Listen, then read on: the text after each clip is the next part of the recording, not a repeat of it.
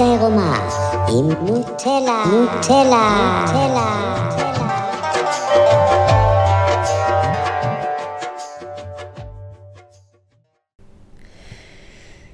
שלום לכל המאזינים, כל המאזינות. אני נוטלה, זה הפודקאסט שלי, האמת העירומה. בו אני מדברת על כל מיני נושאים שאולי מטרידים את כולנו, אה, דרך החוויות שלי והשיתופים שלי. רציתי להתחיל את הפודקאסט הזה ב... להזכיר לכל מי שמקשיב לי, וגם לעצמי, שאף אחד לא מושלם. יש איזשהו סיפור בראש שלנו שאנחנו אמורים להיות מושלמים, או שיש אנשים מושלמים וזה פשוט לא אנחנו. אנחנו אמורים להיות מושלמים ואנחנו לא, וכועסים על עצמנו, אז קודם כל אפשר לשנות את הסיפור הזה שם אה, שיש לנו בראש, גם אצלי וגם אצלכם. אף אחד לא מושלם, שום דבר בעולם הזה לא מושלם. כי אין דבר כזה שלמות, בגלל ששלמות זה בדרך כלל מבוסס כל אחד על הסיפור שלו, של מה זה שלמות, ואין איזושהי שלמות שכולנו יכולים להסכים עליה, ולכן שום דבר לא מושלם. בעיניי משהו אחד מושלם, ובעיני האחר הוא לא. אה, כי גם הסיפור הזה של מה זה מושלם בכלל, זה סיפור אינדיבידואלי וסובייקטיבי שיש לכל אחד ואחת מאיתנו, אז אני יודעת שיש איזה נטייה לחשוב שאנחנו אמורים להיות מושלמים, בעינינו, בעיני ההורים שלנו, בעיני הסביבה שלנו, החברה שלנו, ואז בגלל הציפייה הזאת שאנחנו אמורים להיות מושלמים, קשה לנו להודות בכל מיני פאקים שיש לנו, ובכל מיני חסרונות, ובכל מיני דפוסים הרסניים. הבעיה אז זה שהדפוסים ההרסניים ממשיכים, אנחנו ממשיכים אולי לפגוע בעצמנו ובאחרים, והכל בגלל שהאגו שלנו לא היה מוכן להודות בזה שאנחנו לא מושלמים, אז התרופה לזה, אצלי לפחות, זה קודם כל להזכיר לעצמי שאף אחד לא מושלם. ואני לא אמורה להיות מושלמת, כי להיות מושלמת זאת לא הנקודה, וזאת לא המטרה. המטרה זה שאני אהיה בטוב, ואם אני צריכה להודות בכל מיני דברים מכוערים שיש בי או שאני עושה, כדי להרגיש בסופו של דבר יותר טוב עם עצמי ויותר טוב בחיים שלי, אני מעדיפה לנפץ את הסיפור הזה של המושלמת, ולקבל גם את הפאקים שלי. עכשיו שאנחנו מדברים על מה זה פאקים, אני עליתי היום על לא עלי טוב, זה שקר.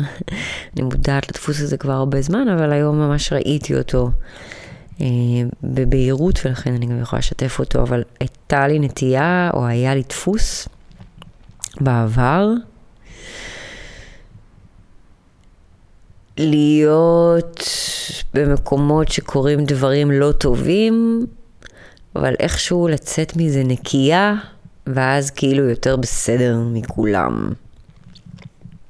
סתם לדוגמה, נגיד אני בבר, נגיד עושים סמים, ופתאום המשטרה נכנסת ותופסים אנשים, אני כאילו עומדת שם תמימה בצד, אני לא עשיתי כלום, זה הם. אז סיטואציה כזאת לא קרתה לי מיומי, מימיי, סתם הדוגמה שעלתה לי עכשיו, אבל כן יכולה לשתף שהמקור של הדפוס הזה, אולי זה גם יעזור לי להסביר אותו קצת יותר טוב, זה מהילדות, כמובן, אני והאחיות שלי. אה, יש בין אחותי האמצעית ואלה יש שלוש שנים, ואז ביני לבין הקטנה יותר יש חמש שנים, אז אנחנו די קרובות וגדלנו כזה די ביחד. אבל אני הייתי לבד שלוש שנים, ולא כל כך התאים לי, כנראה, לילדה שהייתי, לא כל כך התאים שהן הגיעו לעולם ולקחו ממני מהתשומת לב, או מהמעט תשומת לב שקיבלתי, או מהמעט אהבה. לא שהיה רע, אה, גדלתי במשפחה טובה, עם הורים חמודים, הכל היה כאילו בסדר, אבל אה, ברמה הרגשית הייתי בחוסרים מאוד מאוד גדולים, ולכן גם הייתי בתחרות עם האחיות שלי, והייתה לי אסטרטגיה, כאילו לשכנע את האחיות שלי לעשות משהו לא בסדר, אבל שבסוף רק אותם תופס, רק את שתיהן תופסים, ואני יוצאת הצדיקה. עכשיו, אין לי דוגמה ספציפית לדפוס הזה, כי זה לא משהו שעשיתי במודע, ואני לא באמת, אה, אין לי איזה, אולי אם אני אעשה על זה מדיטציה עוד כמה ימים, יעלה לי גם איזשהו סיפור שקשור לזה. יש לי הרבה סיפורים מהשנים האחרונות שעשיתי דברים כאלה. ו... זה מין מיומנות כזאת, איכשהו כאילו להיות חלק מהפשע, אבל אז איכשהו בסוף לצאת הצדיקה והתמימה. עכשיו, למה, למה קל לי לעשות את זה? כביכול. כי כבר בתחילת הפשע יש לי איזושהי יכולת לזהות בדיוק מה לא בסדר במה שאנחנו עושים, בדיוק למה לא כדאי לעשות את זה,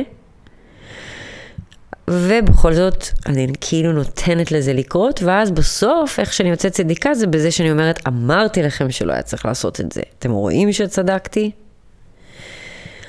אבל כן יש איזשהו רגע מסוים, זאת אומרת, יש... בין הרגע שאני מבינה שהדבר שאנחנו הולכים לעשות הוא לא בסדר, לבין הרגע הזה שאני מחליטה שבכל זאת אנחנו נעשה אותו. וברגע הזה אין אהבה, יש כאב. כי אם הייתה אהבה, והייתי באמת רואה ומבינה שהדבר שהולכים לעשות הוא לא בסדר, ואני בלב, לא הייתי עושה אותו ולא הייתי נותנת לאנשים שאני אוהבת לעשות אותו. אבל הפער הזה, בין הרגע שאני יודעת שזה לא בסדר ועד הרגע שאני כאילו מאפשרת לזה בכל זאת לקרות, זה הפער של הכאב, זה הפער שבו הגוף הכאב משתלט עליי, ובעצם גורם לי לקחת החלטות לא נכונות ולעשות דברים שהם לא בסדר, בתכלס בתכלס, כדי בסוף להגיד, אמרתי לכם, אני הצדיקה ואתם המפגרים שלא ראיתם מראש שלא היה צריך לעשות את זה. אני ראיתי מראש שלא היה צריך לעשות את זה, ולכן אני יוצאת בסדר. אבל אני לא באמת יוצאת בסדר, כי מראש ראיתי למה לא צריך לעשות את זה, למה לא אמרתי משהו, למה לא הראיתי את זה, למה לא הסברתי את זה, כי למרות שראיתי שזה משהו לא בסדר, עדיין נתתי לבן אדם השני, כאילו אפשרתי לו לעשות את זה, כאילו שיצא מטומטם יותר ממני. כאילו שיצא פחות מתקדם, פחות מתוחכם, פחות, פחות ממני. ואז אני יכולה, אה, הנה, אני יותר ממך. עכשיו, זו אסטרטגיה, בתכלס, תמימה וטיפשית של ילדה קטנה, זה משהו ש... פיצחתי שהייתי קטנה איכשהו, כאילו לתת לאחיות שלי להסתבך בדברים שמראש ידעתי שהן הולכות להסתבך, ואז אני כאילו מהצד, אני, לא, כאילו להורים שלי כזה, ידעתי שזה אסור, אמרתי להם, לא הקשיבו לי, זה אשמתן. שגם זה בולשיט, כי אם הייתי רוצה שיקשיבו לי, ידעתי איך לגרום להם להקשיב לי, פשוט כאילו רציתי שהם אה, ייכשלו מראש. כדי שאני אצא יותר בסדר. עכשיו אנחנו יכולים להבין שהדפוס הזה יושב על הרבה כאב שהיה לי. של צורך כל הזמן בתשומת לב, כל הזמן באישורים, כל הזמן שיגידו לי כמה אני חכמה, בגלל שהיה לי חוסר מאוד גדול שם ברמה הרגשית של אהבה. אז מצאתי כל מיני דרכים ואסטרטגיות להשיג את האהבה הזאתי, שהאהבה יכולה לבוא לידי ביטוי גם, כמובן, בתשומת לב, אגב, חיובית או שלילית. אבל לא משנה, כאילו בגיל מסוים לא משנה איזה תשומת לב אני מקבל, העיקר שאני מקבל את התשומת לב. אבל וגם אם היא רעה לא אכפת לי, אני רק רוצה את התשומת לב, אם היא רעה אני מתחילה לפתח כל מיני דפוסים שליליים כדי למשוך תשומת לב, ואם אה, היא טובה אז דפוסים חיוביים, אבל כילד אני אעשה מה שאני צריך כדי לקבל את תשומת לב הזאת, כי באיזשהו מקום זה הישרדותי. אני חייב את זה, אני חייב את האהבה הזאת. אם אני לא מקבל את זה פה, אני אחפש את זה פה, אם אני לא מקבל את זה פה, אני אחפש את זה פה, עד שאני אמצא את המקום שבו אני מקבל את מה שאני צריך, שזה התשומת לב ובעצם האהבה. אז מה לעשות? שככה אני למדתי לקבל תשומת לב. בזה שהאחיות שלי תמיד יצאו המטומטמות והמפגרות, ואני החכמה שלא מקשיבים לה. וקיבלתי תשומת לב ככה, אז המשכתי.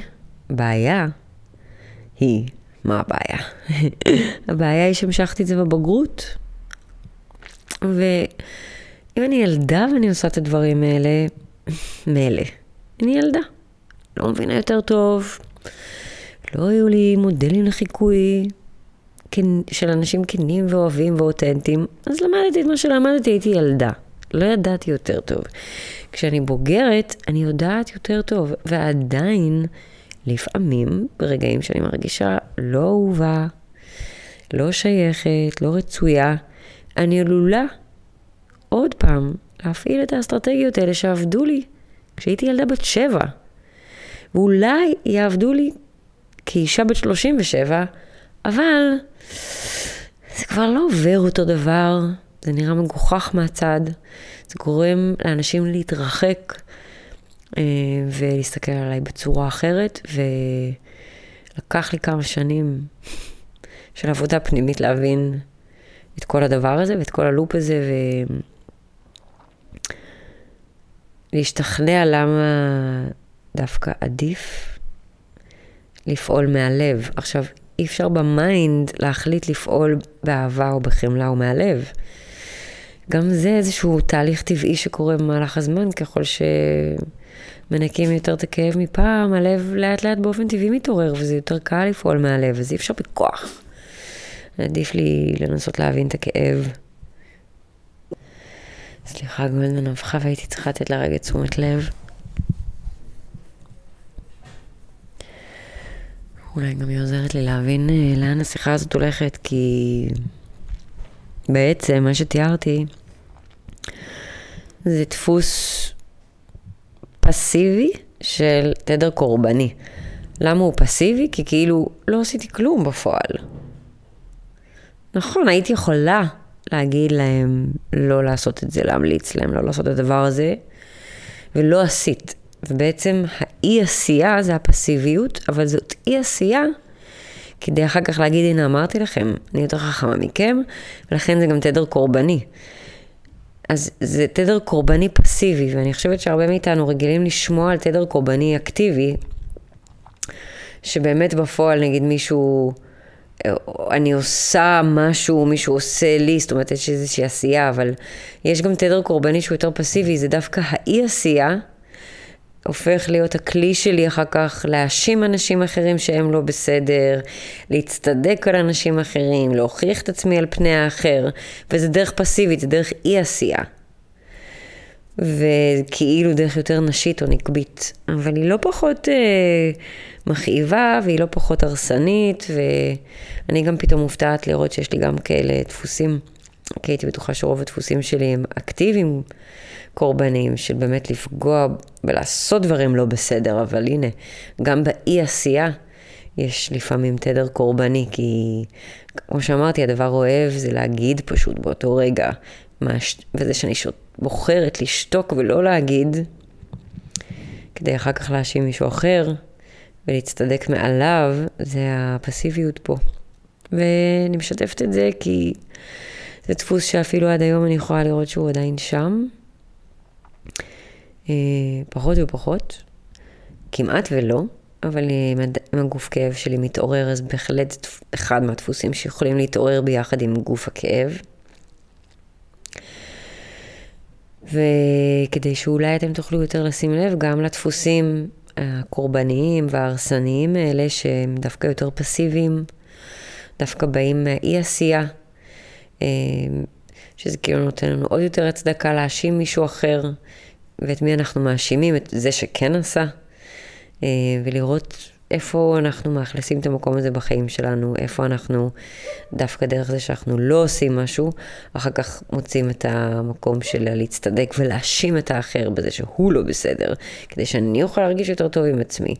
וכמובן שברגע שאני רואה את הדפוס הזה, לא לכעוס עליו, לא לכעוס על עצמי, וזה לא כל מה שאני וזה לא כל מי שאני, זה רק חלק ממי שאני, וזה חלק מדברים שלמדתי מהסביבה, והם עזרו לי באיזשהו שלב בחיים. ולא לא לכעוס, לא לשפוט, לא לבקר, אלא לשים לב לדפוס הזה, לראות איך זה משרת אותי, ולראות אולי אם יש דרך יותר אוהבת לפעול באותה סיטואציה, כי בסופו של דבר האנשים שאני מפעילה את הדפוסים הקורבניים והפסיביים האלה, זה אנשים שאני אוהבת. אז למה אני עושה את זה? האם אני לא רוצה שלאנשים האלה שאני אוהבת יהיה טוב? ברור. אני לא באמת רוצה לעשות להם רע במכוון, אז למה הדפוס הזה מתעורר? אה, כי אני רוצה עוד תשומת לב, כי אה, ככה אני רגילה לפעול, ככה לימדו אותי, ככה כל החיים אני פועלת, אבל פתאום עכשיו אני רואה שאולי זו לא הדרך הכי נכונה. אולי יש דרך יותר אוהבת להתנהג עם אנשים שאני אוהבת, אני רוצה שיהיה להם טוב וגם לי. ואולי הטוב שלי כבר לא צריך לבוא לחשבון של אחרים, ואולי אני יכולה יותר להגיד את הדעה שלי בצורה חומלת, ואולי אני יכולה יותר לשתף את מה שאני רואה ואת מה שאני חווה, ולא לחכות שאנשים מסביבי ייפלו ויטעו כדי להתעלות מעליהם, כי זה דפוס בהחלט מכוער ביותר. אה, ולמרות זאת, יש לי את זה, אני מודה, אני בחמלה לזה, ואני מקבלת את זה, ואני אפילו אוהבת את החלק הזה שבי, כי אני בטוחה שאם אני אסתכל אחורה, אני אראה איך זה שירת אותי במהלך השנים, ועכשיו, כשאני כבר רואה את זה ממקום יותר אוהב וחומל, כנראה שאני גם כבר לא צריכה את הדפוס הזה יותר, ואני אה, יכולה לשנות אותו לפעם הבאה. שסיטואציה כזאת תקרה לי, לפעול יותר מהלב ויותר בחמלה, ואני מאמינה שבגלל שאני באמת רואה את הכאב שם ואת הילדה הפצועה ואני בחמלה אליה, אז אני די בטוחה שבפעם הבאה, כשמשהו כזה יקרה, אני אבוא מהלב בצורה די טבעית. ונראה לי שזהו להיום. תודה שהקשבתם לי. אם בא לכם להעמיק בעבודה הזאת, אתם מוזמנים לבוא אליי לתל אביב למפגש אישי אה, של שיחה והילינג ומגע ומדיטציה וצלילה למקומות האלה של התת מודע, לכאב, לילד, לריפוי, לאהבה ולאלוהים, אה, כדי להתחבר בחזרה למי שאנחנו באמת מבפנים. אה, כי רובנו שכחנו, אנחנו צריכים תזכורת מדי פעם. אז אה, נשתמע בקרוב, תודה שהקשבתם, שולחת מלא אהבה. וביי בינתיים. thank you